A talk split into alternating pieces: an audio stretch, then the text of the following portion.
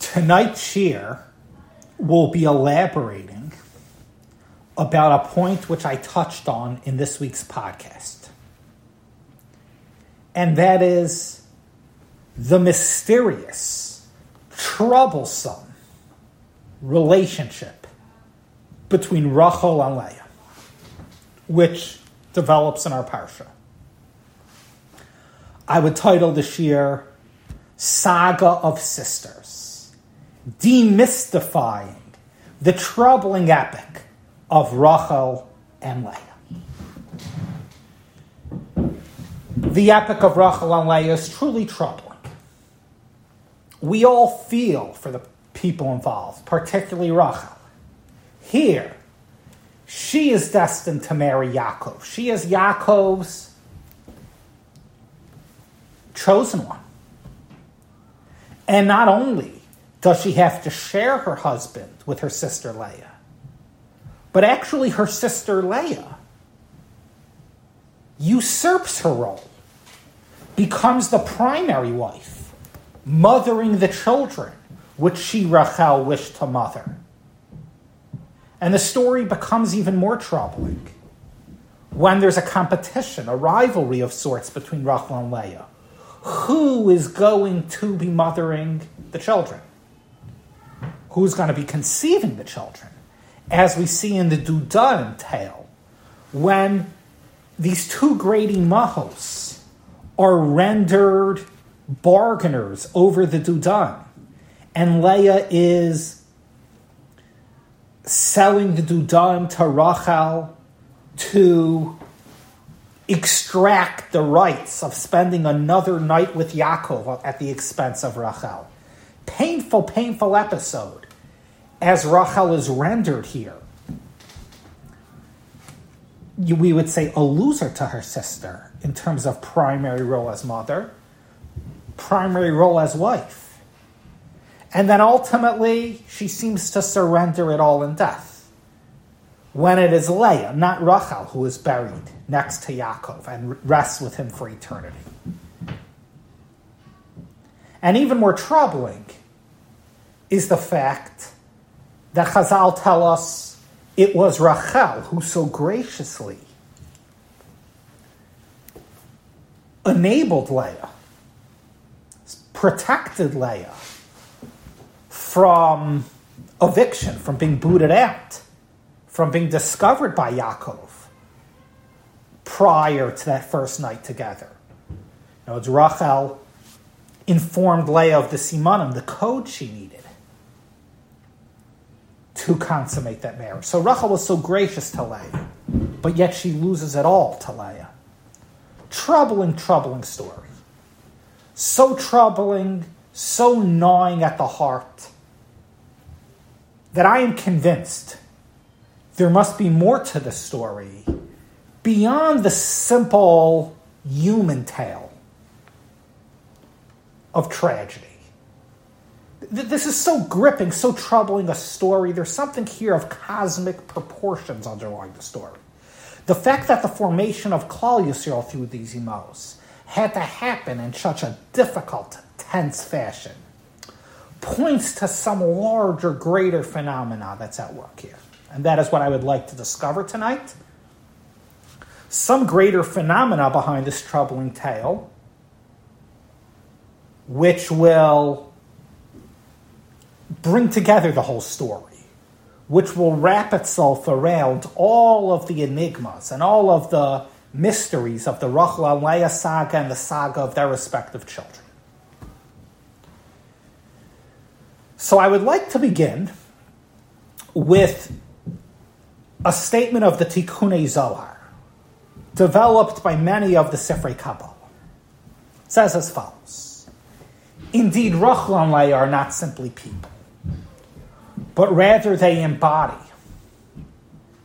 two personas of the Jewish people in relationship to Hashem, and really two forms in which the Jewish people elicit bracha from Hashem. Rachel represents a righteous Jewish people. When we are virtuous and deserving of merit and Hashem in turn comes forth for us. As we say in Kriya Shema, V'hayim Shema Teshma, we listen, we do what we're supposed to, and then V'nasati Geshmeichem Beit.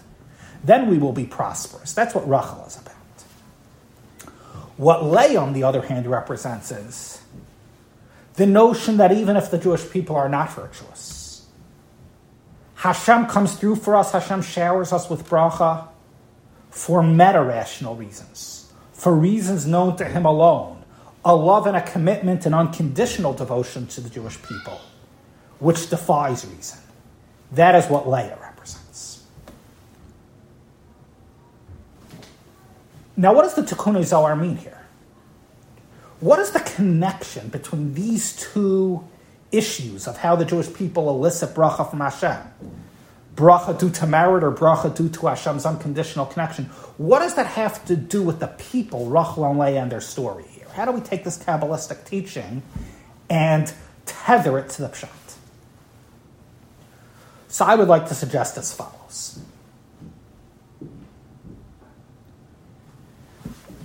Let's go back to Rachel and Leah and how each one's respective marriage to Yaakov develops. Rachel is Yaakov's chosen one. Rachel is the one chosen by Yaakov because Yaakov is attracted to her. From the time they meet at the well, and Yaakov cries, and Yaakov kisses her, Yaakov is drawn to Rachel. She holds something. She carries some sort of attraction to Yaakov.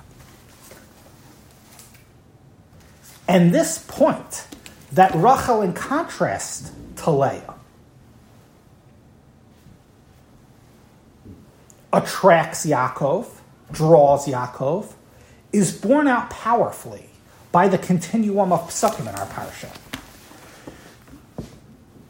Because the Chumash describes the business conversation between Lavan and Yaakov. Parak Chav Tes Pasuk Tes Vav. Vayomer Lavan LeYaakov, ma maskortech. What do you want as wages for working for me as a shepherd? The next pasuk continues. Ulalavan shtei banos, shem agdol Leah v'shem aktana Rachel, v'eni Leah rakos v'Rachel haisi yafas tar v'yafas mara. It interrupts this conversation between Lavan and Yaakov. When Lavan asks Yaakov, what do you want as wages for working for me? It interrupts that conversation by describing Rachel and Leah and each one's respective appearance. Leah was teary-eyed. Rachel, on the other hand, was of beautiful countenance. And then the pasuk returns to the conversation and says, indeed, Vayev Yaakov es Rachel, Yaakov loved Rachel, and therefore he said, Evdecha sheishanam b'Rachel b'tka k'tana, I'm going to work for Rachel. Why does the Torah splice in to the conversation between Yaakov and Lavan and Yaakov? What should the wages be? And Yaakov's response, I'll work for Rachel. Why does it splice in? Well, Rachel was beautiful. Leah, on the other hand, was teary-eyed. It's clear in a level of pshat, it is explaining what lies behind Yaakov's response. When Yaakov is going to tell Lavan, in fact, what I want as my wages is Rachel, that is because Rachel attracts him in a way Leah does not. Rachel is Yafas Tov Yafas Mara, Leah's Eine Leah Rakos. And certainly this depiction, while physical, is not simply skin-deep. As with all Jewish attraction, the physical is a manifestation of the emotional, of the spiritual, of the soulful. When one is attracted to their bashert, there's an attraction which penetrates beyond the physical to the neshama level. The fact that Rachel is attractive to Yaakov in a way which Leah is not is seen as a soul connection on Yaakov's part. So here we have so clearly a relationship to Rachel based on Yaakov's appreciation of Rachel and what she is. It is therefore Rachel who represents a Jewish people who carries merit, a Jewish people who in their relationship to Hashem, their divine suitor, attracts Hashem, holds spiritual attraction. Hashem loves us because, like Rachel, we are impressive. We are spiritually attractive to Hashem in terms of what a divine suitor will be drawn to. Mitzvahs, merit, spirituality.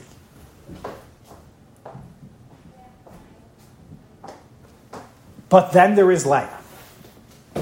There is the woman who was unattractive to Yaakov, who does not hold merit, at least marriage-worthy merit, in Yaakov's eyes. She was wanting in Yaakov's eyes, ve'eni Leah rakos. But at the end of the day, somehow, some way, Yaakov married her. And as we see over the course of the story in our parsha, Yaakov learned to love her too, despite the fact that she did not originally hold merit in his eyes. What does that represent? The Jewish people in relationship to their divine suitor, Hashem, even when we are spiritually unattractive in his eyes, even when we don't hold personal quality worthy in his eyes, somehow, someway, this marriage, this connection happens. In mysterious ways, as we see in the Leah story, it is Hashem pulling the strings via love and honest trickery and other factors to ensure Leah will marry Yaakov in this most unexpected of ways, in this most unlikely of marriages, where Yaakov wakes up in the next morning and guess who he's married to? This woman who he rejected. And he learns to love her because there's a notion of relationship which defies the question of, did the candidate originally carry virtue in the suitor's eyes? There's just something larger at work here. That's what Leah's about. She symbolizes a Jewish people who ultimately is bound to Hashem, unworthiness notwithstanding. And this is a very powerful story now. Rachel and Leah and all the human dynamics in this story gives a human face to this existential issue of when we feel spiritually virtuous, when we have that spiritual poise, when we are Rachels of sorts in relationship to Hashem, and yet at other times we are like Leah's. We are spiritually unmeritorious, we feel wanting, we have a spiritual complex, but nonetheless, we know that ultimately Hashem is married to us, Hashem is connected to us, he's going to shower bracha on us. It's a very powerful, poignant narrative now, seen this way. And now we appreciate all sorts of Kabbalistic statements. For example, there's another statement of the Zohar, which tells us that Rachel me'alma de'eskalia. Rachel comes from the revealed world. Leah me'alma de'eskasia, while Leah comes from the concealed world.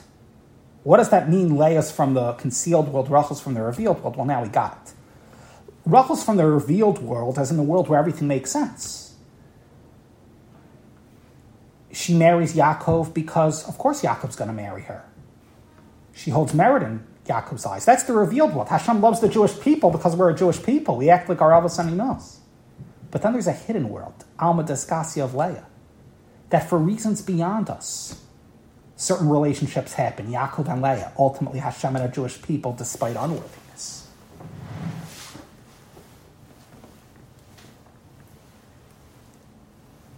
And now, actually, we can view the Rachel and the Leah rivalry, a rivalry which begins with them, but continues, of course, with their children. Yosef, the son of Rachel, versus the other brothers, primarily the sons of Leah. We can view this rivalry and competition as much more than a human sibling rivalry, much more than two co-wives, Rachel and Leah. But there's a much greater, more idealistic question at work here, which Rachel and Leah are tussling over.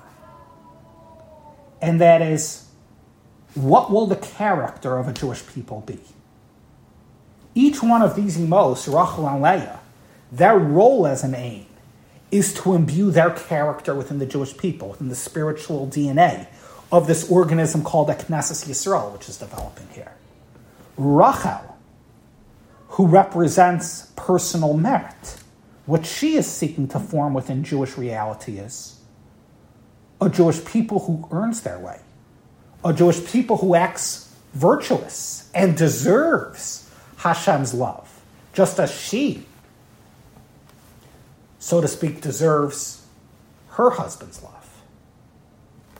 Leah, on the other hand, is informing in Jewish consciousness the notion, even when we're wanting spiritually, as she was wanting in the eyes of her husband, there's Ava Shema Tzliya B'Dover that somehow, some way happens here. There's unconditional commitment. And the question here of who will be the primary wife, who will mother the children here, who will mother more children here, is much more than two individuals who are selfishly Chalila, fighting and competing, but is a question of which Ruach will be primary in the Jewish people. Each one ultimately mothers some children, which symbolizes that each one ultimately leaves their mark in the Jewish people. A Jewish people has both qualities. You might call these two qualities tzadik and ba'l teshuvah. The Gemara talks about two potential modes of connection to Hashem, the tzadik, who is inherently virtuous, and the ba'l teshuvah, who sins and falls and is unworthy. With the condition of tshuva, Hashem takes them back unconditionally. So I would suggest these two models in Jewish people, tzadik and ba'l teshuvah, are viable because we have a Rachel and a Leah. A Rachel is the source of the notion of tzadik. A Leah mothers in Jewish reality, in the DNA of Knesset Yisrael, the notion of ba'l teshuvah, the one who is wanting, and yet nonetheless makes it.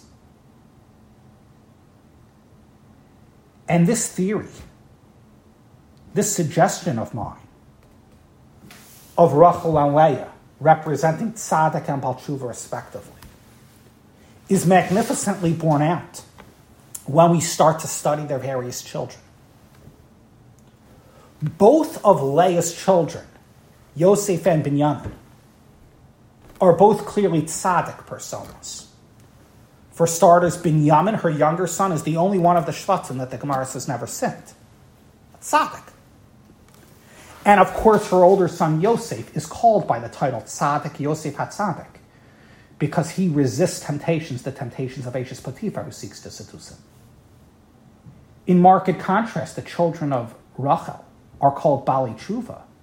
Reuven sins when he intervened into Yaakov and Bilhah's bedroom, and he did tshuva, Chazal say. Yehuda sinned with Tamar, and he did tshuva. He said, Tzad Kami Mani, he took responsibility. Reuven and Yehuda, Leah's children, are Bali tshuva. Rachel's children, Yosef and Binyamin, are tzadikim. No coincidence. The dots are beginning to connect. These are traits which were bequeathed to them by their mothers. It's the very essence of each mother's respective contribution to Jewish reality. In fact, this contrast between B'nai Leah, B'nai Rachel, Tzadik, and Ba'l Teshuvah is perhaps the most marked when the Torah itself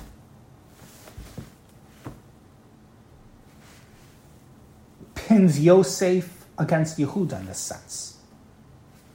Because Yosef and Yehuda's respective encounters with the woman who seducts them, Yehuda with Tamar and Yosef with Eishes Potiphar, in Parshas Vayeshev, are two juxtaposing narratives placed side by side in the Torah, clearly suggesting a compare-contrast in Parshas Vayeshev. Vayeshev Parak Lamed Ches is the story of Yehuda's encounter with Tamar, followed by Bereshis Parak Lamed Tes, which is Yosef's encounter with Eishes Potiphar. And the Torah uses the same words. It opens that Yehuda account Vayered Yehuda me'esachav. Yehuda went down. Yehuda descended. Yehuda had a fall from grace and then had a moral challenge. And he used the same expression then. V'Yosef hured. Yosef went down. Yosef descended and he had his moral challenge. The Torah is seeking to compare the two.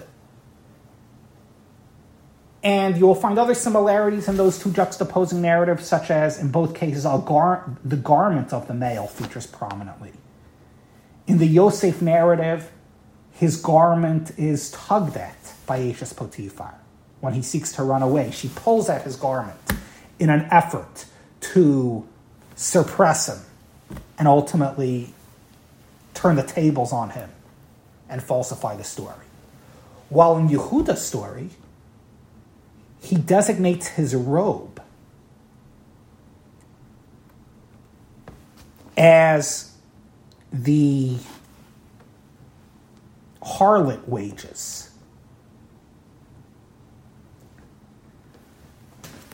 That in one story, Yosef, who's remaining immune in his time of descent, in his time of moral challenge,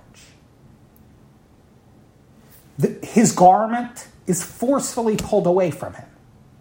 He never relinquishes his dignity as represented by his garb, which clothes him. She pulls it away from him. In the Yehuda story, on the other hand, he trades away his garment to her for her services. He sacrifices his dignity and everything the garment represents in a time of moral fail. Two clearly juxtaposed stories on multiple levels. Chazal developed one aspect of this juxtaposition between the two. I think the simplest is the realization. Yosef and Yehuda cope differently with moral challenges. They are tzadik versus ba'l teshuvah. Yosef is immune, Yehuda falls, but then does teshuvah. That is what each one, that contrast is the whole point of these juxtaposing narratives, to bring out these two realities in the Jewish people, emerging from the two respective mothers, Rachel and Leah. And like a harmonious symphony, there are so many other notes which come together. As you trace the story further between various descendants of Leah and Rachel, and the tzadik and ba'l teshuvah categorization holds true. For example, beyond Yosef and Yehuda, who are two kings of Israel of sorts, two kings of the Jewish people of sorts, we have Shaul and David. Shaul, the descendant of Leah via Binyamin, followed by David, the descendant of Yehuda and Leah. And the Gemara actually says that Shaul was the greater tzaddik. Shaul, says the Gemara, only sinned once. And because he sinned that one time, he lost his kingship. It is so clear that Shaul is the tzaddik, who barely sins, and when he does, he's punished for it and thereby becomes atoned for, and as the Gemara says, goes straight to Olam Haba. David, on the other hand, says the Gemara, sins multiple times. Most famously in his failing with Bathsheba, which is a clear deja vu of his ancestor Yehuda's failing with Tamar. And he does tshuva in that story. Shaul and David.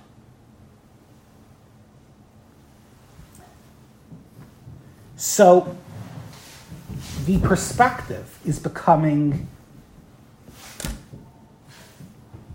starker.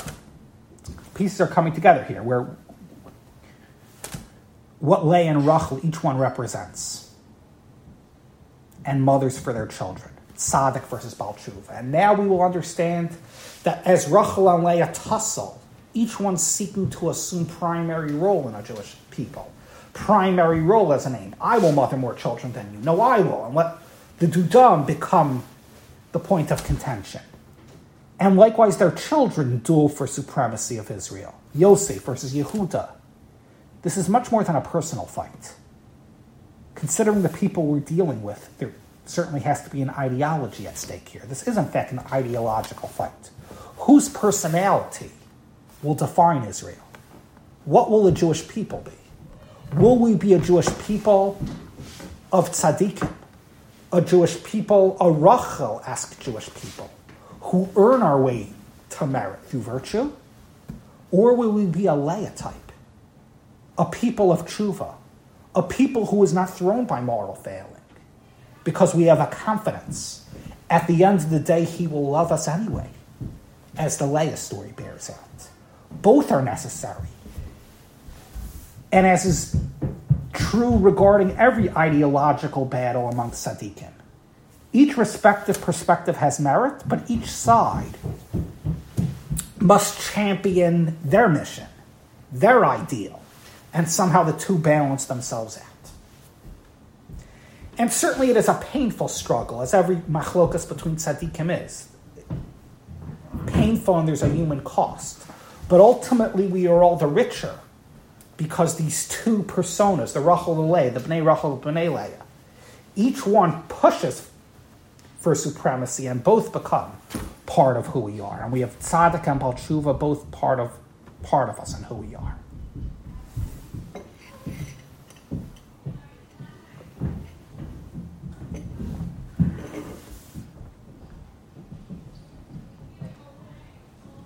And now we could take this even further.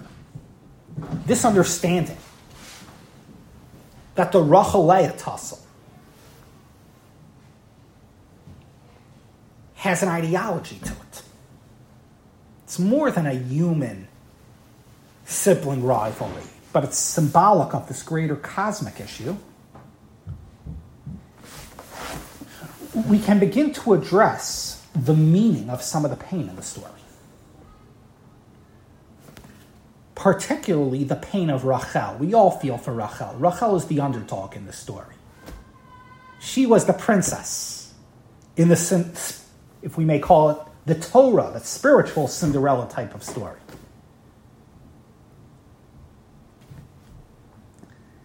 And in fact, in her case, her clock actually strikes noon and the coach turns into a pumpkin.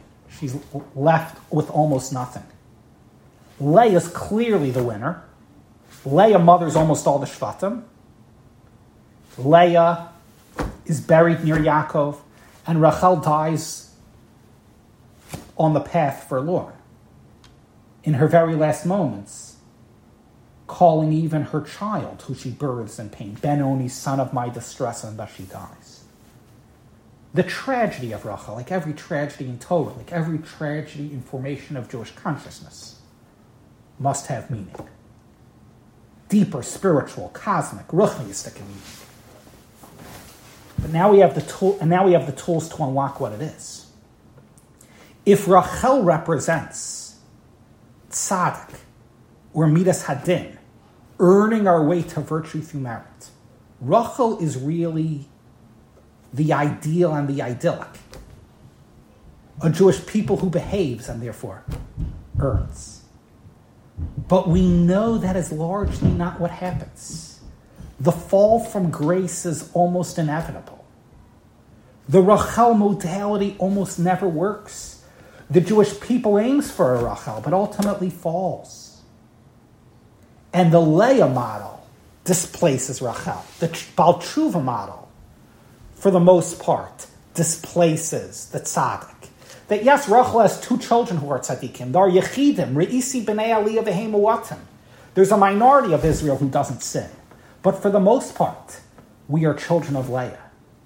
And the pain which Rachel feels, usurped and displaced by Leah, symbolizes all the pain of the fall from grace, as a Jewish people does not live up to the Rachel. The Rachel model fails us, and we have all the pain, so long as we are living the Rachel model, aspiring for heights which we do not achieve.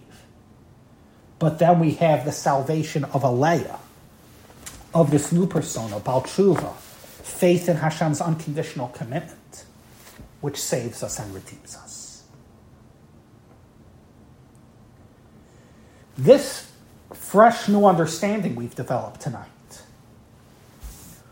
of what the Rachel fall from grace, the pain of Rachel is all about, vis-a-vis Leah,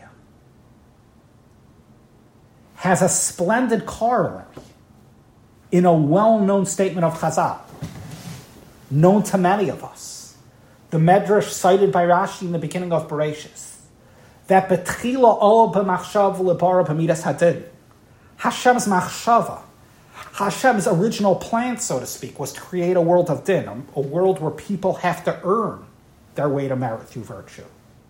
But it didn't work.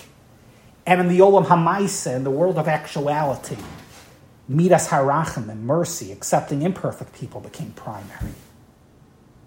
Well, here we see the machshava, the dream is for perfection, for tzadik, the tzadik modality, earning virtue through merit. But that dream not actualizing in the world of Maisa. Well, this is exactly what is going on through Rachel and Leah, and the correlation is uncanny here. Rachel is Yaakov's wife, exclusive wife, in the Olam HaMachshava, in the world of dream. Yaakov is Machshava, Yaakov's game plan is that he's going to marry Rachel alone.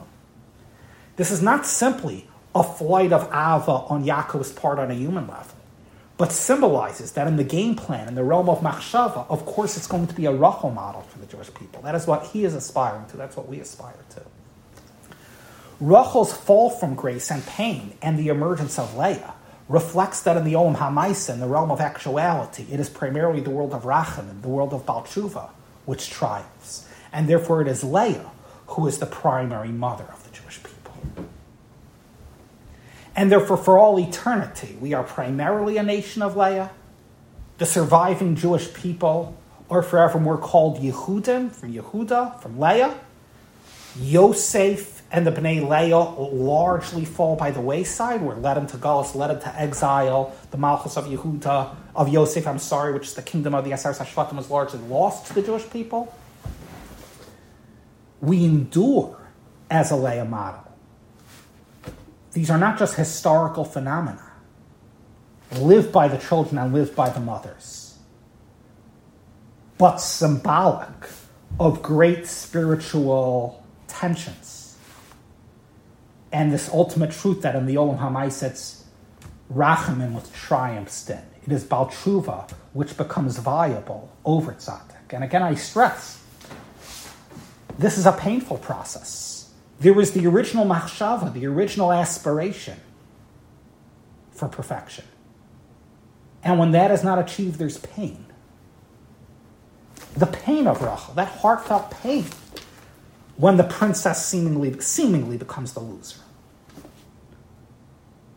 And the heartstrings pulled, our heartstrings pulled when we read this story, is fully intended to symbolize this truth and this pain of imperfection of the Rachel model, but ultimately the salvation of internal Leah model.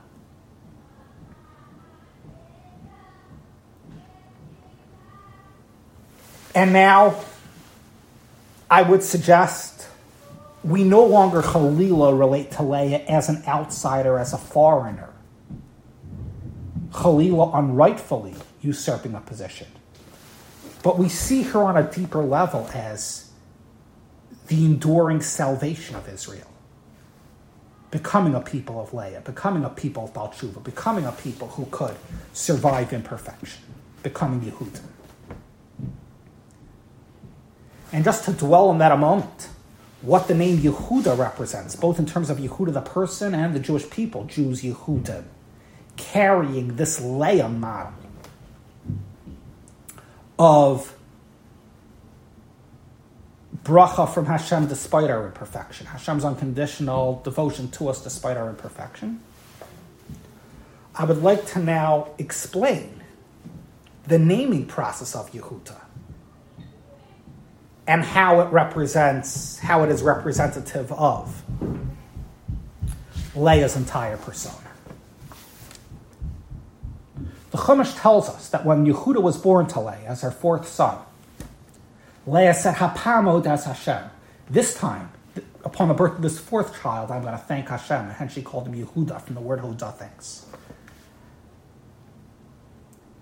And Chazal make an astounding statement. Chazal say, This was the very first time an individual gave Hodah, an individual gave thanksgiving to Hashem. Leah is the very model here of Hodah thanksgiving. If you want to know what a thank you is, you turn to Leah. Now, certainly Chazal are not saying a black and white statement that the words thank you were never uttered before. It's impossible to believe that the great tzaddikim and tzidkanius who preceded Leah, Avram and Sarah, were ingrates, Chalila, did not thank Hashem for all the blessing bestowed upon them. Impossible. Of course they said thank you. But what it means is conceptually the true meaning of Hodah. Some deeper idea of Hodah in terms of what Hodah ought to be was introduced to the world through Leah. Relative to Leah's Hodah, there never was Hodah before. Leah captures the deeper meaning of Hodah in this story. And I would like to understand what is the deeper meaning of Leah's Hodah, and on a deeper level, why it is Leah, especially considering the grand Leah persona which we've developed tonight. Why it is specifically Leah who introduces true Hodah to the Jewish people. And let's take a step back here a minute, and we'll see how the pieces all come together. Many Svarim point out that the word Hodah, thank you, from the root word moda, admit or confess as in vidui, describes a subordinate position. You admit, you confess from the subordinate position. One confesses that they wrong someone else, or one admits that they need to own up to something, responsibility. And a Hodah, thank you, is that as well. There is a subordination, an admission that I need someone else. The person who provided for me, I need them. I am not self-sufficient. I need them. I couldn't have done this myself. A Hodah is much more than a perfunctory thank you of saying Yasher Kayach, thanks. It is powerfully affirming, I need you. I couldn't have done this myself. Which explains the deeper meaning of Rashi to the pasuk concerning Yehuda. Why Leah gave Hodah specifically over the birth of Yehuda. Rashi makes a mathematical cheshbon, a mathematical equation. There are 12 shvatim and 4 wives destined to be born, and 4 wives destined to mother them, 4 mothers destined to mother them. Rachel, Leah, Bilhan, Zilpah. So each mother ought to mother 3. Here, Leah is mothering the 4th child, Yehuda. She is receiving more than her portion, Yosef Michalki, and that's why she gives Hodah. Now, generally, this Rashi is understood superficial, as an additive. An extra basis to thank Hashem is when you receive even more than your portion. But now, in light of our new definition of Hodah, Hodah as an affirmation, I didn't do this myself. It's all from Hashem. We understand how Yoser Michelki, receiving more than one's portion, this 4th child, captures the essence of Hodah. Hodah is all about, this is not my chelak. This blessing is not due to my portion. It's not due to my merit. It's all undeserved, and it's all from Hashem. And I would posit that while it is the 4th child who inspires this realization, ultimately Leah looks back at all of life now and realizes, it's Yoser Michalki. I don't really deserve anything. I could give Hodah. Eina Magili Klum. I really deserve nothing. And we all have these Leah moments in life when it is so clear. We are receiving blessing beyond what we could have imagined, beyond what we feel deserving of, and we really look back at the totality of our lives and realize it is all Yosef Michalki. Why is this expression of Hodah on Leah's part relevant to our shiur tonight, and for that matter, relevant to the Leah persona? Because now we have a major epiphany. Why it is particularly Leah who comes to this understanding called Hodah, called I am undeserving, you gave it to me, Hashem. Because we studied the entire mission of Leah, the entire persona of Leah is I am undeserving. She represents to the Jewish people that even when we are undeserving, we receive blessing and grace from Hashem. Leah lives this in her whole experience. She is the unlikely wife. She is the wife who left to her own devices. She would have never ended up Yaakov's wife. She doesn't hold the merit, doesn't hold the... In her mind, certainly, and in Yaakov's mind, what it takes to become Yaakov's wife. But she becomes the wife anyway. She knows her station in life now, her station as one of the most, is certainly Yosem Yichelki, could be attributed to only Hashem. So it is Racha, Leah, and particularly Leah, who teaches the Jewish people how to give Hodah, how to say Hashem. We realize our limitations. We realize your bracha is not due to what we deserved. We would fall far short if it was simply a Rachel model, if it was simply a Din model. Like Leah Hashem, we say. You know, we have all sorts of scars on our face, so to speak. We have our own teary out eyes, Ene Leah Rakos. We are so undeserving. But Hashem, just as the matriarch of old, you come through for us. You love us. You are a divine suitor, our divine Yaakov. Love us nonetheless, so we give Hodah.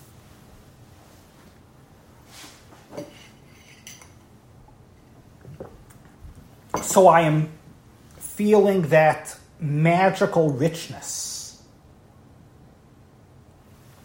when disparate, seemingly disparate threads in Torah coalesce and weave together as a cohesive tapestry. The Leah Rachel story in all of its troubling tension. The Leah persona, which now becomes primary in who a Jewish people are, who the Yehudim are. Yehudim, who give thanksgiving and admission that it is from you, Hashem alone, as taught by Leah of old, the primary aim of the Jewish people.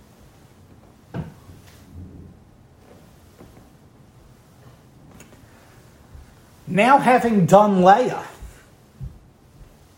justice, hopefully, developing her role as the primary aim of the Jewish people, the aim of the ba'l teshuvah persona in the Jewish people, which defines us. We now can't neglect Rachel, because while Rachel's contribution is less numerical, certainly less children, certainly she must retreat from center stage in the story so painfully. Conceptually, she is one of the most, and her contribution is no less. Rachel's idea of the tzadik is no less important, because while we largely fall short from that dream, we need the dream. We need to aspire to perfection, even though we'll only get so far. And if we were only a people of Leah, perhaps we would accept mediocrity or even less than mediocrity. We aspire to spiritual beauty, to Yafas Torah, Yafas Mara. And we come however close we could come, though most of us are not B'nai Rachel, Yosef, and Binyamins. We need that model in the Jewish people. As we saw in that masterful correlation between Rachel and Leah to the Chazal of Hashem's Machshava, Hashem's original plan to create the world with Din, and then in Maisa, introducing Rachamim in the world of actuality. Hashem's Machshava, Hashem's plan, represents an ideal which needs to be there. It is by master design that Yaakov, too, had to be aspiring towards a Rachel. That sets the bar of what a Jewish people is about. Rachel sets that bar, as much as Leah represents, in the Olam Hamaisa, a truth which has to endure the realm of ba'l teshuvah.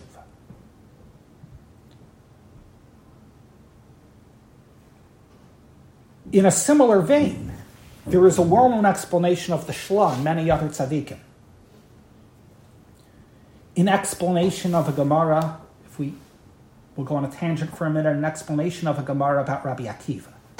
When the Gemara speaks of a vision of Rabbi Akiva dying a horrific death, combed with combs of flesh, the Romans martyr him that way, and the Malachim themselves, the angels, no less than the angels, say, what's going on? Zu Torah v'zu Schara. Hashem, how could you let this happen? And Hashem responds to the Malachim, responds to the tragedy of Rabbi Akiva with the enigmatic statement, Kach olah b'machshava. This is my machshava. That things like that should happen. This is my thought. What does kachol up'machshava, this is my thought, mean, explains the Shla brilliantly. Hashem is referencing that original machshava, that original thought, game plan, that there should be a world of din, a world of judgment. That while most of us, the Olam Hamaisa, the actuality of a Jewish people as a whole, of a humanity as a whole, requires a lowering of the bar, a realm of Rachaman. Great tzaddikim like Rabbi Akiva, they live in the realm of din. They live in the realm of perfection. They live in the realm where every action carries such weight, where any indiscretion will come with horrific punishment, because ultimately every mitzvah will come with full reward. It's a realm of din. It's a realm of true justice. Well, using this explanation of the suffering of Rabbi Akiva, the suffering of the tzaddikim actually suffer at times worse than anyone else. Ironically, tzadik viralo, that issue which has plagued mankind's consciousness. Well, one issue here is specifically the tzadik is living in the realm of din, the realm of judgment, the realm of perfection. And therefore, there's that heightened judgment. Well, this provides yet another. This opens yet another window into understanding Rachel and the tragedy of Rachel's condition. Rachel suffers so. Rachel's fall from grace is not a fall from grace in vain at all. It's not a suffering in vain, God forbid, at all. Because Rachel is the creature of din, the creature of tzaddik, the creature of perfection. She suffers because those who are living in the realm of din will suffer for whatever imperfections they have.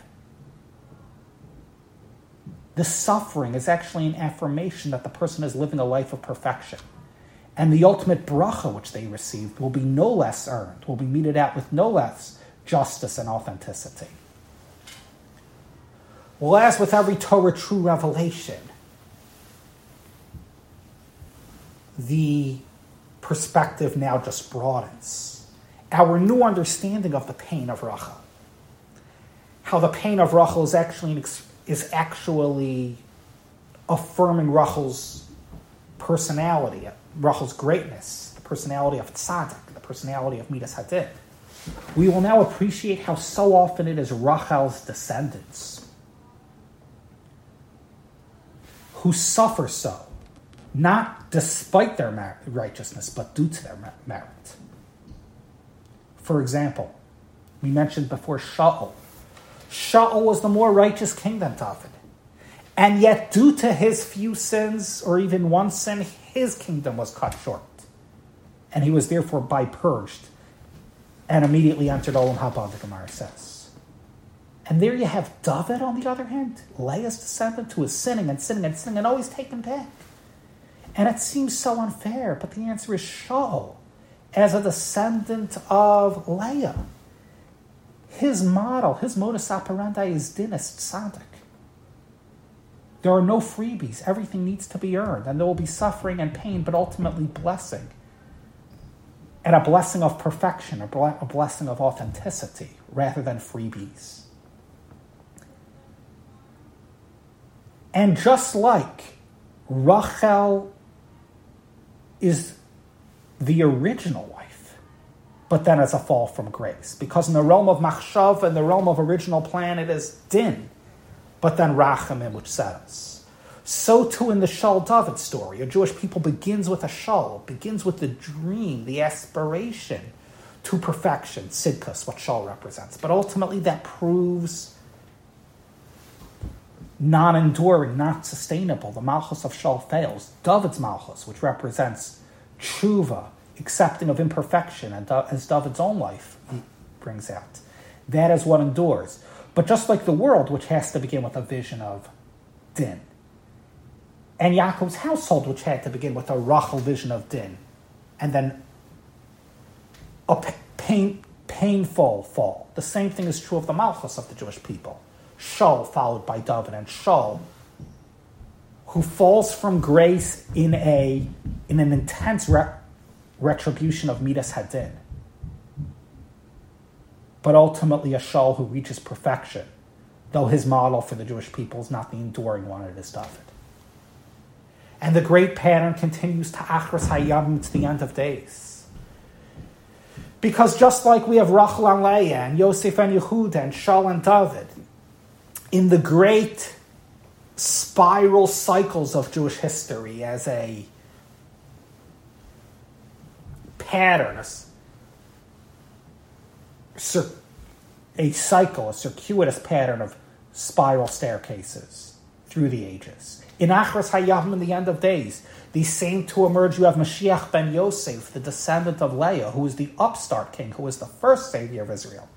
But he's ultimately killed, and he ultimately suffers for whatever small indiscretions he commits or whatever small failings the Jewish people have. And ultimately, after the Midas Hadin cuts short, the savior of Din, the savior who is aspiring to perfection, Mashiach Ben Yosef. What endures is Mashiach Ben David, the descendant of Yehuda and the descendant of Leah. An enduring kingdom of Israel through the model of Leah, which is, despite our imperfections, Hashem loves us anyway. And that's enduring, but we can't achieve the world of enduring Geulah, the world of Leah, without the Olah B'machshava, without the aspiration to perfection represented by a Rachel, represented by a Shaul, represented by a Mashiach Ben Yosef, who all begin this great cycle and aspiration.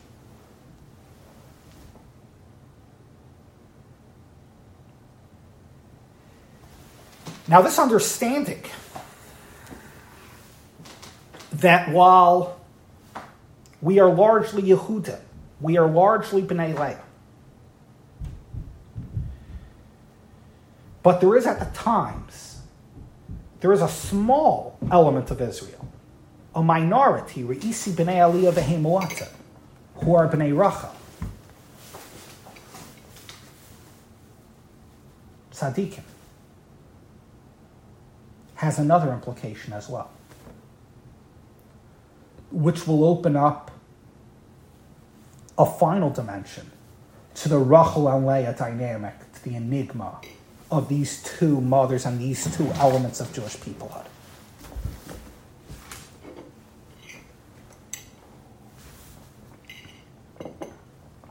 Rachel is the aim of Golus, the mother of Golus. Not only does she suffer personally, in a Golus of sorts, as she retreats from the position of prominence as primary wife and seems to be sidelined. But it is so clear that she is modeling this for the future of the Jewish people and serving as their guide in Golus. When in death, she is the one who wails on their behalf as they are led into Golus past her burial place. And in the same vein, it is her descendants who are the leaders in Golus. Whether Yosef, who is the Malach in Golus Mitzrayim, whether it is Mordechai and Esther, who are our leaders in Golus, it is only when we're at a time of Geulah, when we're back in Eretz Yisrael, that Yehuda becomes the Malach again. Well, this is not a coincidence. Rachel is the mother of Golus. Rachel is, and her children lead the Jewish people in times of Golus. Why? Well, the key is to understand that Rachel symbolizes perfection. Rachel symbolizes the ability to cope with Midas Hadin. When even Hashem's exacting rigors of judgment can be satisfied to a degree, we can live up to it. And this is exactly what we need when we're in Golus, because the Golus is a time of Hester Panim, of divine concealment. The Golus is a time when Hashem says, I am seemingly not giving you those freebies anymore. It's not open grace anymore. It's not open Gili Panim. It's not that realm of lay anymore. That's not the way I'm operating right now. For reasons known to Hashem alone, Hashem determines he's concealing his face. He's behaving towards us with Midas Hadin. So in such times, to who do we turn?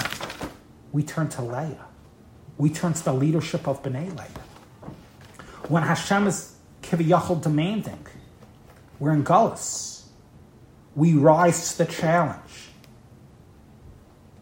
by seeking an ever more perfect, an ever more rigorous standard of personal behavior to measure up to the scruples of din. And that is why in times of din, Rachel is the model, Rachel is the aim.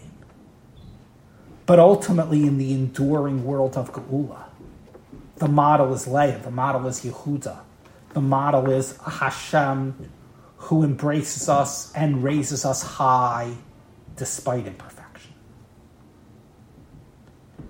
So here we have a cohesive tapestry we've woven together. A whole new way of looking at so many things from an entirely new, I would dare call it revolutionary, a breathtaking new perspective. But the power of our presentation tonight lies in the cohesiveness, lies in the unity of this presentation, how the pieces come together, beginning with that original Tikkunei Zohar we developed, how Rachel and Leah represent tzadik and ba'l teshuvah, and how this is borne out in the two respective stories. And hopefully we're beginning to see how the most enigmatic, troubling stories in the Torah, Rachel and her fall from grace, the way she is usurped, it is specifically these most troubling stories which contain within them the great secrets, the great existential secrets to who we are as a people. Tzadik, ba'l teshuvah, highest spiritual aspirations versus the inevitable realities, and the way the two come together and the way we need both. And now we have ever greater appreciation for both Rachel and Leah.